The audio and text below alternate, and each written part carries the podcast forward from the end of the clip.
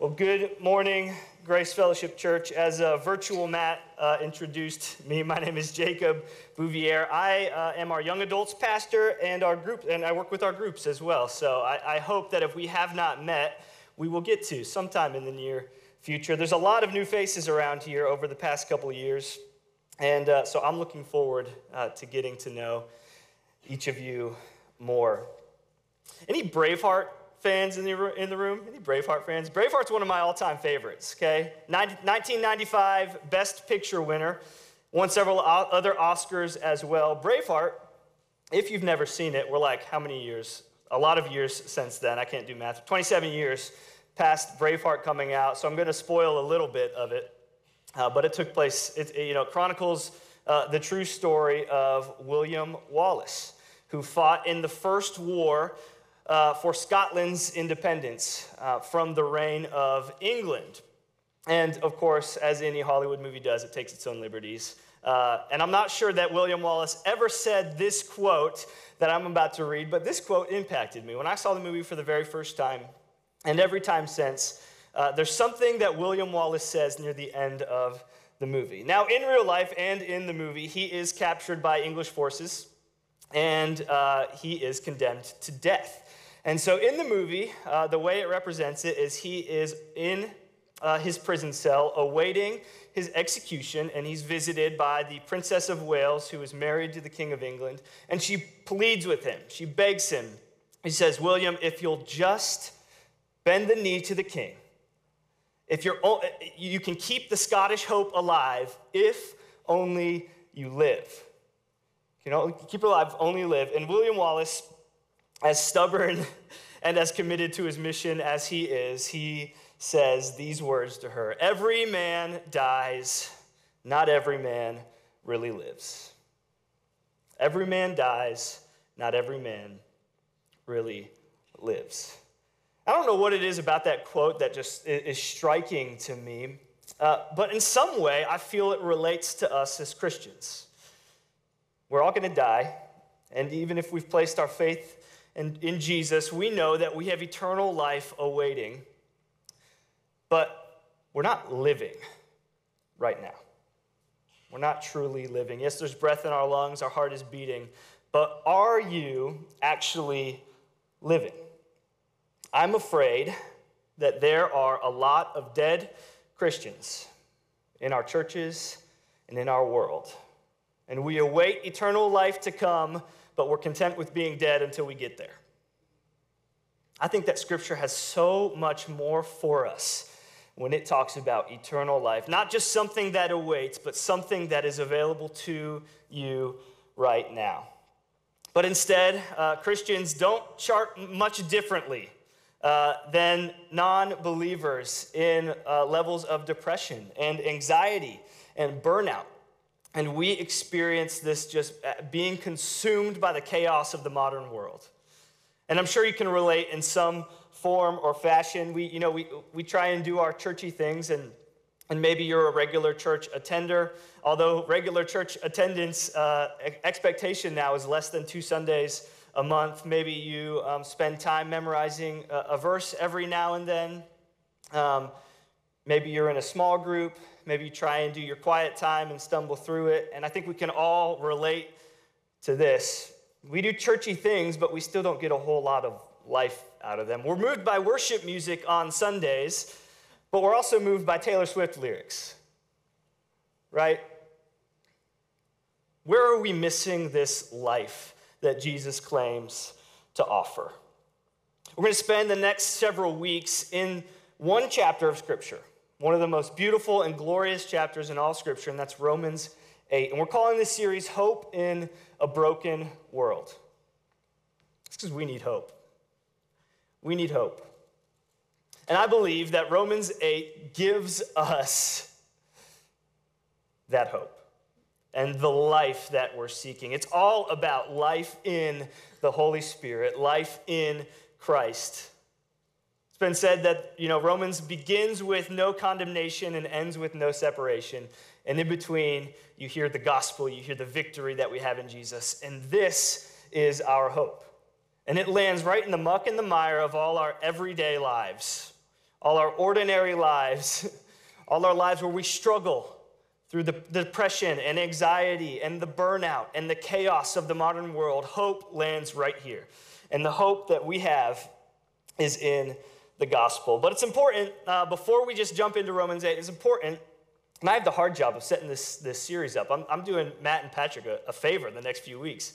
We get, to, we get to cover Romans 1 through 7 uh, a little bit this morning. And so it's going to be a little technical. We're going to walk through and try and trace Paul's line of thought over the first seven chapters of Romans so that um, it sets us up well as we dive into Romans 8, 1 through 4 this morning. And what we have in Romans, it's, it's the fullest expression of the gospel in all of recorded scripture. And Paul is the author of the book in Romans. He's writing to a small church in Rome, a church that he did not found, but a church he longs to visit. He makes that clear in his letter. Um, and he traces the line of thought of the gospel. Where does it start, and how, does, how, do, how are we included in the gospel? And his thesis, um, you can see in Romans 1 16 and 17. It goes like this For I am not ashamed of the gospel because it is the power of God that brings salvation to everyone who believes. That's usually where we stop, but this next part's really important for Paul's thinking. First to the Jew, and then to the Gentile. First to the Jew, and then to the Gentile. For Paul, the story of the gospel is rooted in the story of Israel and then spreads to the Gentiles. And so, we're going to take a look at. In fact, you know, when we think of the term gospel, um, usually what comes to mind uh, for us is believe in Jesus and go to heaven when you die. That's probably the simplest way of putting it. That's what we think of gospel. Believe in Jesus and gain eternal life. But for Paul, it's much deeper and much richer. Yes, what I just uh, mentioned is part of it, but there's so much more. And he records it in the very first verses of Romans chapter 1. So you, will you read this together with me? It's on the screen. Paul, a servant of Christ Jesus, called to be an apostle and set apart for the gospel of God the gospel he promised beforehand through his prophets in the Holy Scriptures regarding his son, who, as to his earthly life, was a descendant of David, and who, through the Spirit of holiness, was appointed the Son of God in power by his resurrection from the dead. Jesus Christ, our Lord, through him we received grace and apostleship to call all the Gentiles to the obedience that comes from his name's sake and you also are among those Gentiles who are called to belong to Jesus Christ. Okay, so uh, we're going to try and unpack these verses for just a moment here to understand this is Paul setting forth here's the gospel. All right, and for Paul, um, we see very clearly in verse 3 um, the gospel is rooted first in Jesus' earthly connection to David. The gospel is rooted in Jesus' earthly connection to David. Jesus was a Jewish Messiah, a Jewish man. And there are a lot of um, messiahs who are, self proclaimed messiahs, especially if you were to read about the intertestamental period, the period of 400 years between the Old Testament and the New Testament. There's a lot of uh, self proclaimed messiahs, people who had followers, they had a following, they had disciples, and they really, the Jewish people really thought this could be their Messiah to save them from their oppression. Problem was, every one of those messiahs died. But Jesus, a Jewish Messiah, okay, rooted in the story of Israel. And if we understand this first, um, it's going to help us as we move through the book of Romans. Because after Romans 8, we get to Romans 9 through 11. And Romans 9 through 11 have been some of the trickiest chapters, uh, especially for Protestant believers to come to terms with. But if you understand the gospel as rooted in the story of Israel, it's going to help you understand the book of Romans a whole lot more. Okay, so we know for Paul the gospel is rooted in Jesus' earthly connection to David. Second, we know, this is from verse 4 of chapter 1, the gospel is rooted in Jesus' vindication as the Son of God by his resurrection. So, while a lot of other Jewish messiahs came along, they died, only one rose again from the dead, and that is Jesus. And Jesus' resurrection vindicates him, Paul says, as the Son of God. And the gospel is rooted in Jesus' resurrection. And thirdly, verse 5 of Romans chapter 1, um, it is, the gospel is rooted in the grace that we receive from God by faith. So it's rooted in the story of Israel, in the resurrection of Jesus, and the grace that we receive by God through faith. For Paul, this is the understanding of the gospel, much more than just believe in Jesus and go to heaven when you die. Okay? And so, with that understanding of gospel, here's Paul's line of thought. This is going to be the quickest, uh, the, the quickest outline of the book of Romans that you're going to get. So, I both apologize uh, for it, and also I just want to say you're welcome for it as well, because we're moving through Romans 7, 1 through 7 really quick. But here we go Romans 1 through 7. Um, he begins, uh, after his introduction, he, he opens with man's sin. And because of man's sin, Paul moves into God's wrath and judgment against sin. Chapter 2, verses 1 through 16. Then the law is provided, and Paul is chronicling this story. The law is provided, but Israel is unable to keep the law. Then Paul moves into God's faithfulness. In spite of uh, Israel's inability to keep the law, God is faithful, and he's faithful to save through the vehicle of faith. Okay, and then Paul moves into this uh, exploration of the representatives of mankind in chapter 5 and 6. He looks at Adam as the representative of man's sin, and he looks at Jesus as the representative of man's redemption. And then um, he talks about the Christians being freed for righteousness' sake in the back half of chapter 6. Um, we, uh, Westerners, and who have grown up in a Protestant evangelical tradition, we don't have a very robust idea of what freedom is. Freedom is not just uninhibited free will.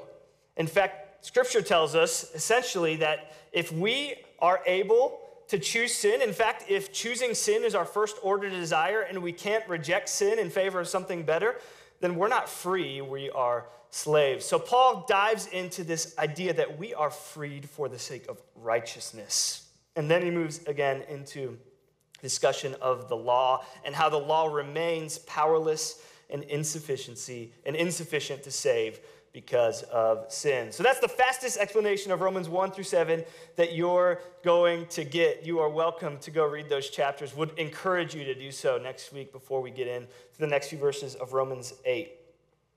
Um, but with that being said, we move into Romans 8. And I love what um, Philip Jakob Spener, he's a, he was a German guy. I said that, I butchered his name. He was a German guy from the 17th century Lutheran theologian, he said this about Romans 8 If Holy Scripture was a ring, and the epistle to the Romans, its precious stone, chapter 8 would be the sparkling point of that jewel. And so, what, what I want to do together with us over the next 20 minutes or so is take our magnifying glass. I had to look up the term for the specific magnifying glass that a jeweler looks at a diamond with. It's called a loupe. I may be saying that wrong too. It's not spelled L O O P uh, L O U P E, I believe. I think there's a few uh, jewelers in our congregation. But we want to be like master jewelers and inspect this beautiful, sparkling point in the gem of Holy Scripture. And that's what we're going to do over the next several weeks together. And we're going to begin with the glorious words we see in Romans chapter 8, verses 1 through 4. So, will you read with me?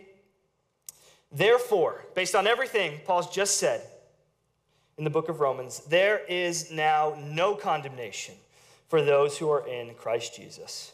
Because through Christ Jesus, the law of the Spirit who gives life has set you free from the law of sin and death.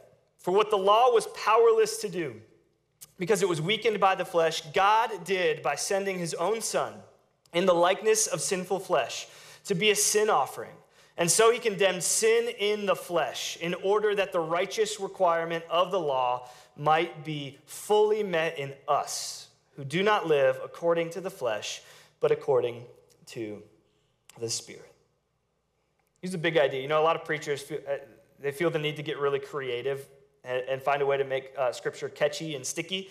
And uh, here's my attempt at doing that today, all right? Here's the big idea there is no condemnation in Christ.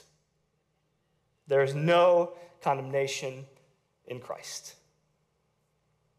You have been set free in Christ, not just to be made alive, not just to inherit eternal life when you die, but so that you can really live. There is no condemnation in Christ.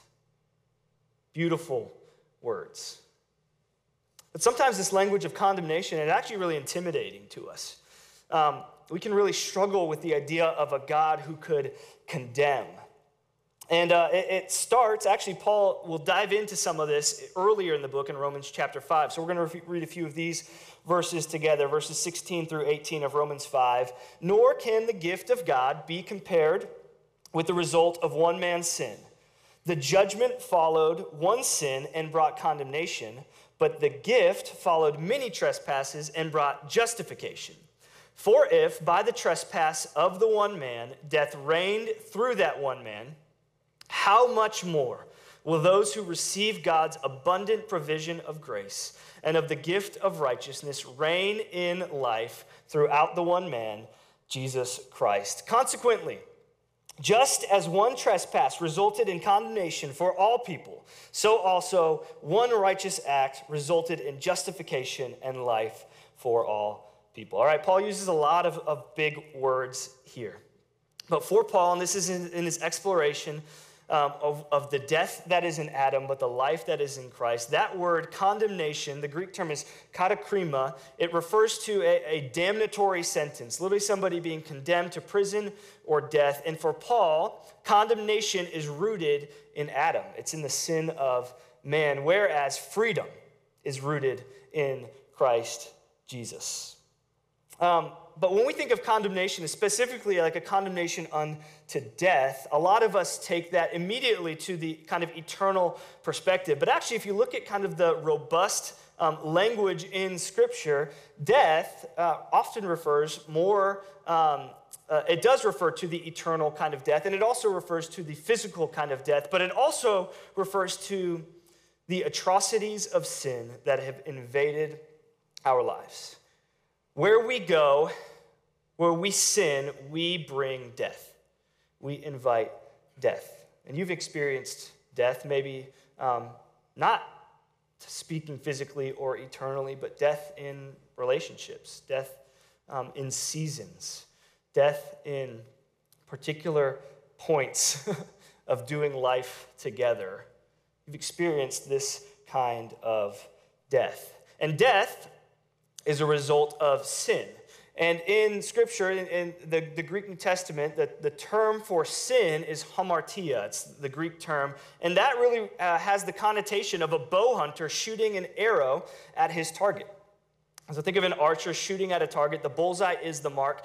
What uh, hamartia, or sin, means is to miss the mark. It's missing his target. And so for us, you know, we interpret that as we've missed, because of sin, we've fallen short of God's law. We've fallen short of God's standards. And therefore, because we are unholy, a just God is within his right to condemn sinners. But uh, I think sometimes that kind of uh, that thinking, which is true, but if we if that's the only way of thinking about it, it leads us to this um, kind of thought of a vindictive, spiteful God who just ju- wants to judge imperfect people. Really, what, what God has done, okay, in, in the book of Genesis, he makes man and woman, Adam and Eve, in his image. Humankind is in his image. And what he wants to do is have relationship with them. Scripture tells us he walks with Adam and Eve in the cool of the day. He wants a relationship. And the idea of Eden, what Eden was, the Garden of Eden, a lot of us have this misunderstanding that it was kind of a, perfect utopia, and all we're trying to do since the fall is get back to Eden. I actually don't think there's a lot of evidence in Scripture to suggest that it was a perfect utopia already. I think it was good. Scripture is clear that it was good, but it was empty. It was full of potential. And God put humans in there, and He said, I want to build this with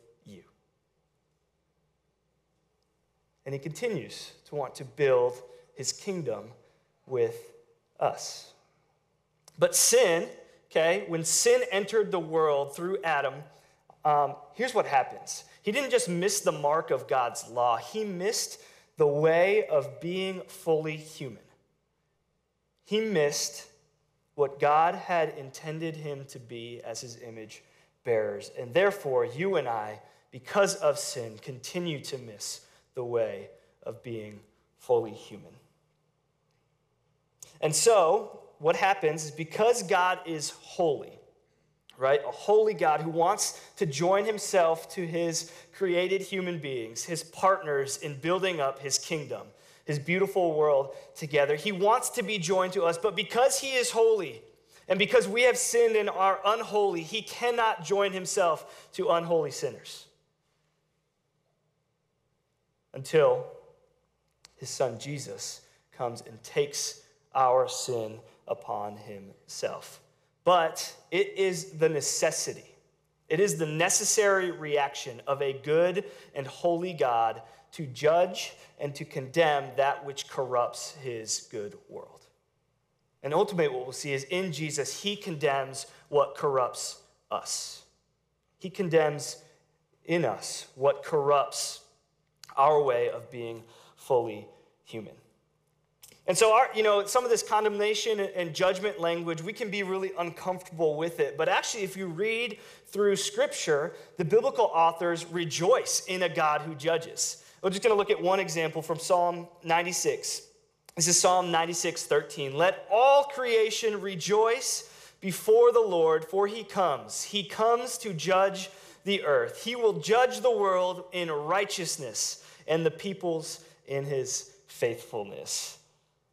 The goodness and glory of God is displayed in his judgment. And the problem with kind of our spirituality uh, today is that we, uh, more than we want uh, the God uh, that is holy and righteous and just revealed to us in Scripture, more we want a spirituality that um, makes us feel as good as possible. There's a whole strain of, of thinking here called moralistic therapeutic deism. It's basically this way we want, to, we want a spirituality that does good and makes us feel good.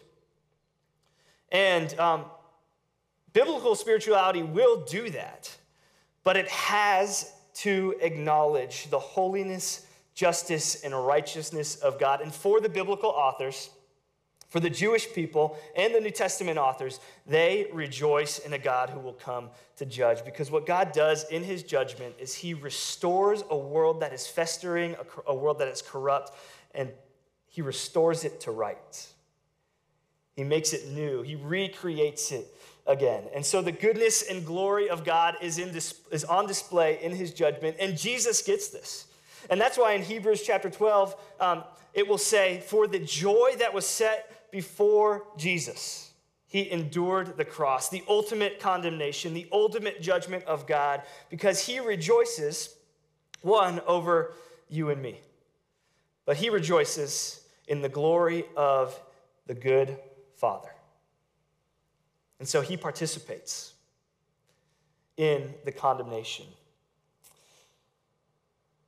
We're going to keep moving through Romans chapter 8 verses 1 through 4. This is verses 2 and 3. Because through Christ Jesus, the law of the Spirit who gives life has set you free from the law of sin and death. Most scholars think that when Paul's talking about the law of the Spirit there, he's just ref- he's, he's paralleling um, the, the gospel to the law. Um, and that's why he uses the term law of the Spirit. He's referring to the gospel. Verse 3 For what the law was powerless to do, because it was weakened by the flesh, God did by sending his own son in the likeness of sinful flesh to be a sin offering. And so he condemned sin in the flesh. Let's take a moment here and just make sure we have a good understanding of what the law is. The law, or the Jewish Torah, was given to the people of Israel at Mount Sinai. You can read um, this story in the Exodus, okay? And the law all right, basically, it had this, uh, scholars have divided it into three types. Um, there were ceremonial laws, which um, defined the relationship between Israel and God. And basically, these were rites for their forgiveness of sins, rights for laws for purification, laws for ceremonies that they would do to worship God. These were the ceremonial laws. There were also civil laws. These um, directed how the Israelites would relate to one another and to the outside nations. And there were very specific sets of laws for them. And then there is the moral laws. And moral laws are what you think of when you think of the Ten Commandments. You shall not kill, murder. You shall not steal. You shall not bear false witness. You shall not commit adultery. These are moral laws. And all of the Jewish Torah, which was 613 laws in its original intent, as God gave to Moses on Sinai, it was designed for the flourishing of the Israelites. It was designed for their flourishing, it was for their good. And today we would say, as a new covenant believer, the ceremonial and civil laws are not necessarily in effect for us, but the moral laws very much are. Think of a society where murder and adultery is rampantly accessible and acceptable. That does not lead to human flourishing. So we believe the moral laws are for our good, okay? Um, but a lot of us, and this is kind of a, even a, a, a later post 1500 Protestant Reformation thinking, we have a, a, poor understanding of what the law actually was because the biblical authors will time and time again, you know, David will say it, the psalmist will say it, Paul will even say it in, in Romans chapter 7. They'll, they'll, talk about the delight in the law. They rejoiced in the law. That doesn't fit our um, theology of salvation by grace through faith alone. But the law, really in its purest form, as given to, to Moses and the Israelites at Mount Sinai, was for the flourishing of their society. It was for their good. But Paul will say the law was powerless. Why was the law powerless? Well, if you read Exodus chapter 32 and 33, you'll see that the first thing Moses receives the law from God on Sinai, he comes down the mountain. He hears these shouts. He's like, What are those shouts? They're not, I don't, they're not shouts of victory. They're not shouts of defeat. What are these shouts? Sounds like they're singing and dancing. And he gets down and he finds the Israelites to have built a golden calf, an idol to a false god, and they're worshiping it. And so the first thing the law has to say to the people of Israel is, You broke me. This is why the law is powerless, because we are sinful people and we return to our sin. And so Paul will say in Romans 7, verse 10, I found that the very commandment that was intended to bring life actually brought death. The law intended to bring life actually brought death. you familiar with the uh, overhead projector? Some of the older folks in the, in the room are. Um, if you're younger than me, you may not be. Uh, we have an image here if you're not familiar with an overhead projector. All right, so uh, believe it or not, I, I am young, but I still, we still had these when I was in middle school, and I had a college professor, and this wasn't even that last year, it's like 10 years ago. It's not ancient history. Uh, I had a professor who still used an overhead projector. He was old school. What is the point of an overhead projector? Basically, you slide the film over the platform, and the light from the bottom and the magnification from the top will project that image or text onto a screen for all to see. N.T. Wright says that the, the, the, uh, the law acted as a form of overhead projector, in a way, of our sin. See, where uh, sin could lay on the platform, think of individual sin and the sin of the nation could lay on a platform. What the law did is it turned the light on and magnified it so that sin could be seen in all its ugliness, all its hideousness, all that it really was. It exposed sin for what it was. In this way, it acted as a projector. It shed light on or diagnosed the sin. It was never to be the full and final solution for sin, but it shed light on it. In fact, Paul will elsewhere say in the book of Galatians that the law acted as a guardian, it was a temporary placeholder until the people could get to Christ. It was like, a, like somebody who picks up a kid from their home and carpools them to school. It's a guardian. But it was powerless to actually provide life.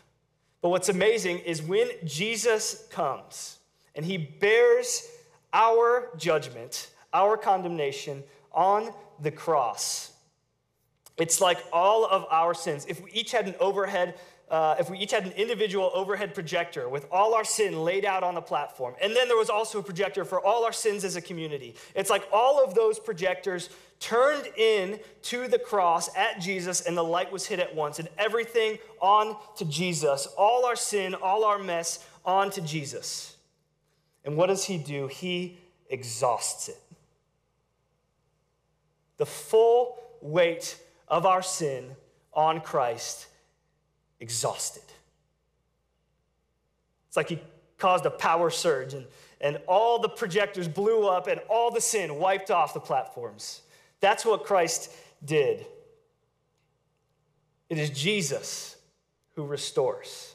And that's why um, he'll say, Paul will say in verse 3 Jesus condemned sin in the flesh, in his own very flesh. Who is not condemned? Not us, but our sin.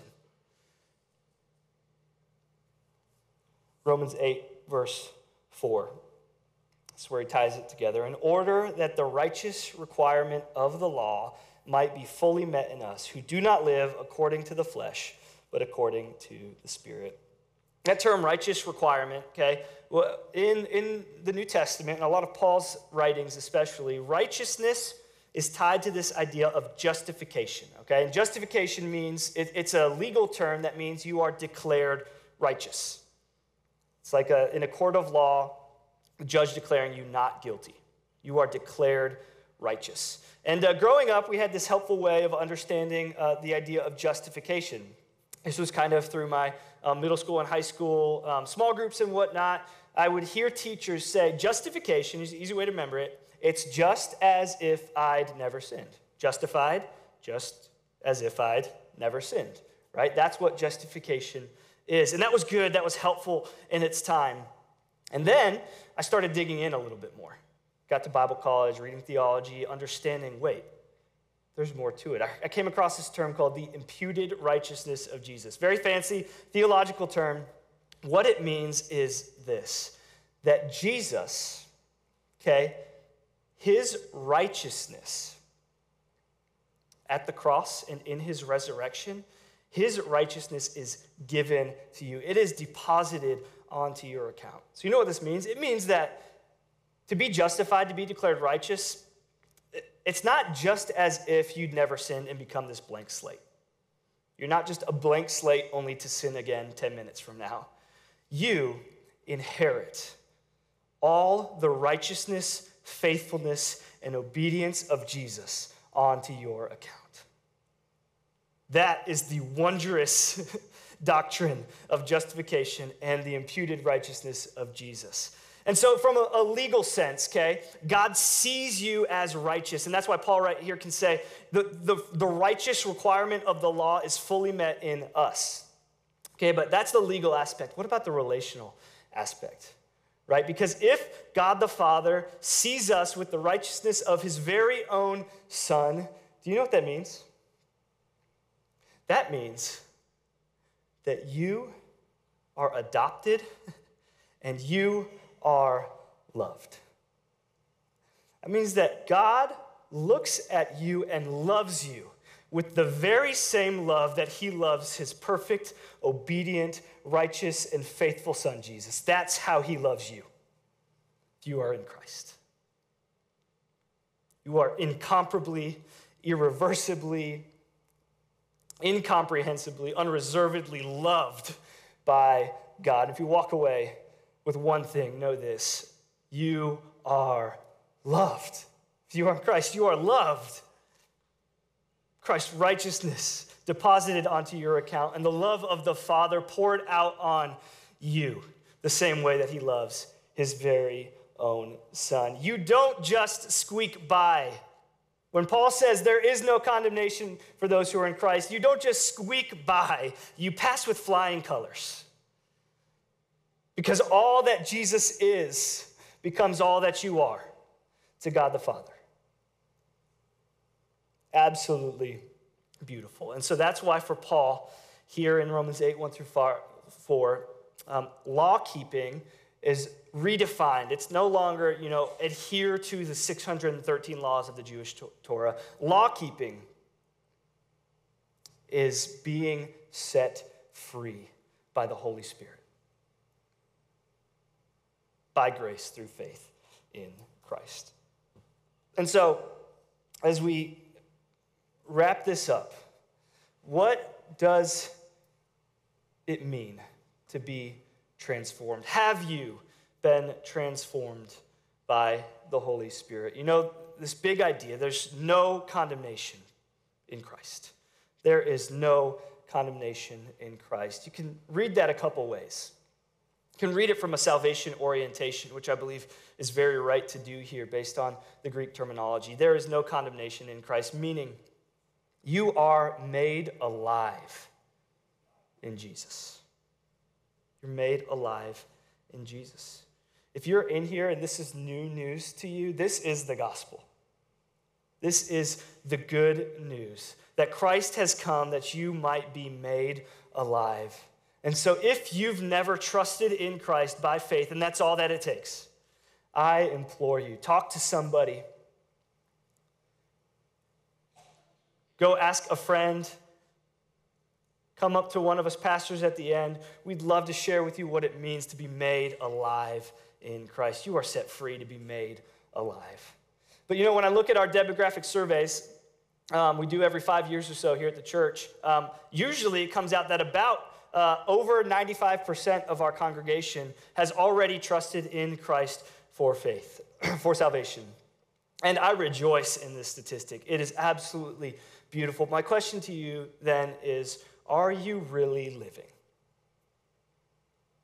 Are you just waiting to get to eternal life, content to be dead until you get there, or are you living now? Back to that quote from William Wallace. You know, a lot of us, we, we know, we've believed, we know that we trust in Christ for salvation, but we feel condemned still.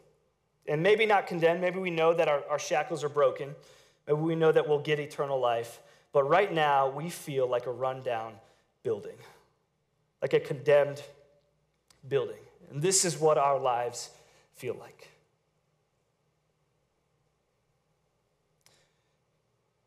Friends, whatever you've done, whatever part of you feels unfit for use, you need to hear this today. There is no condemnation for those who are in Christ.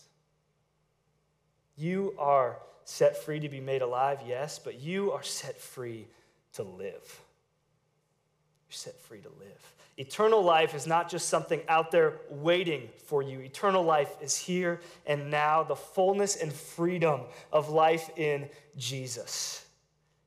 And as we tap into this, which we're going to explore more over the next several weeks, we will become a people who are filled with the fruit of the Spirit love and joy and peace and patience and kindness, goodness, gentleness, faithfulness, self control. These are the kind of people that we are to be. And to think of that joy, if you just take each one of those, what does it look like to be joyful? Are you joyful? Are you living into the joy that God has set before you? Just encourage you. What does this look like in our work, in our friendships, in our marriage, in our money? The way, you know, if you're if you're parents, what does it look like and how you parent your kids? If you're children, how does it look like and how you honor your parents? What does it look like as a church to be alive and living into the freedom that Christ offers? You know, if your life isn't more free after following Jesus, you're doing something wrong. I think Andy Stanley said that. So, someone, I heard that somewhere. I didn't make that up. But if your life isn't freer after following Jesus, you're doing something wrong. There's a story in the Gospels in John chapter 8 where this woman caught in adultery. You know, the, the religious leaders, the Pharisees, they, they hear about her, hear the rumor of her in town. They run into whatever house she's in, strip her off, the man she's with, throw her out into the dirty streets, probably still unclothed. And they pick up stones and are ready to hurl them at this woman And the Jewish rabbi, and it's by, by the way, it's within their right by law to condemn her to death, to execute her by stoning. But this Jewish rabbi walks up, puts himself between the woman and the religious leaders, and he says to them, If any of you is without sin, let him be the, the first to cast a stone. You can just imagine the woman crying, her, her tears probably pooling the dirt into mud below her. The, she's alone. The man she was with, noticeably absent from the story. just waiting every second, feeling like hours go by as she's waiting for stones to be hurled at her. And one by one, she heard thud, thud, thud, thud. The stones dropped to the ground. And I love the text. It says that Jesus, that Jewish rabbi, he straightens her up. And he says, Who is there to condemn you? She looks around, looks back into his eyes. He says, No one, sir. I love these words of Jesus.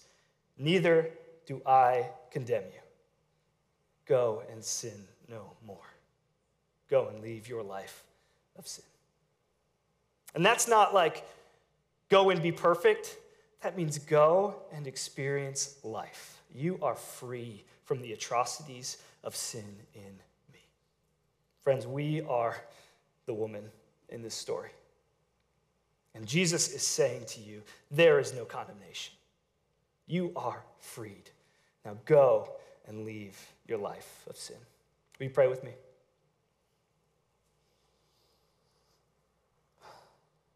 Lord, we praise you for these glorious words in Romans chapter 8. Glorious words, life saving, life changing, life transforming words. Words by which we can stake our claim on, Father. We grab hold of these words and proclaim them. There is no condemnation in Christ. Will you help our hearts to believe this? For those in the room who maybe have never met you, Father, would they take the courage to ask a friend to say, I want that life? And Father, for those of us in the room who have been living like condemned buildings, unfit for use, Father, would you um, redirect our hearts to gaze at your beauty, see your glory, and know that you have given us life? And that we're set free not just for life after death, but you have given us all the life that we need before life after death. So we await that, Father. And we praise you for freedom. You've set us free.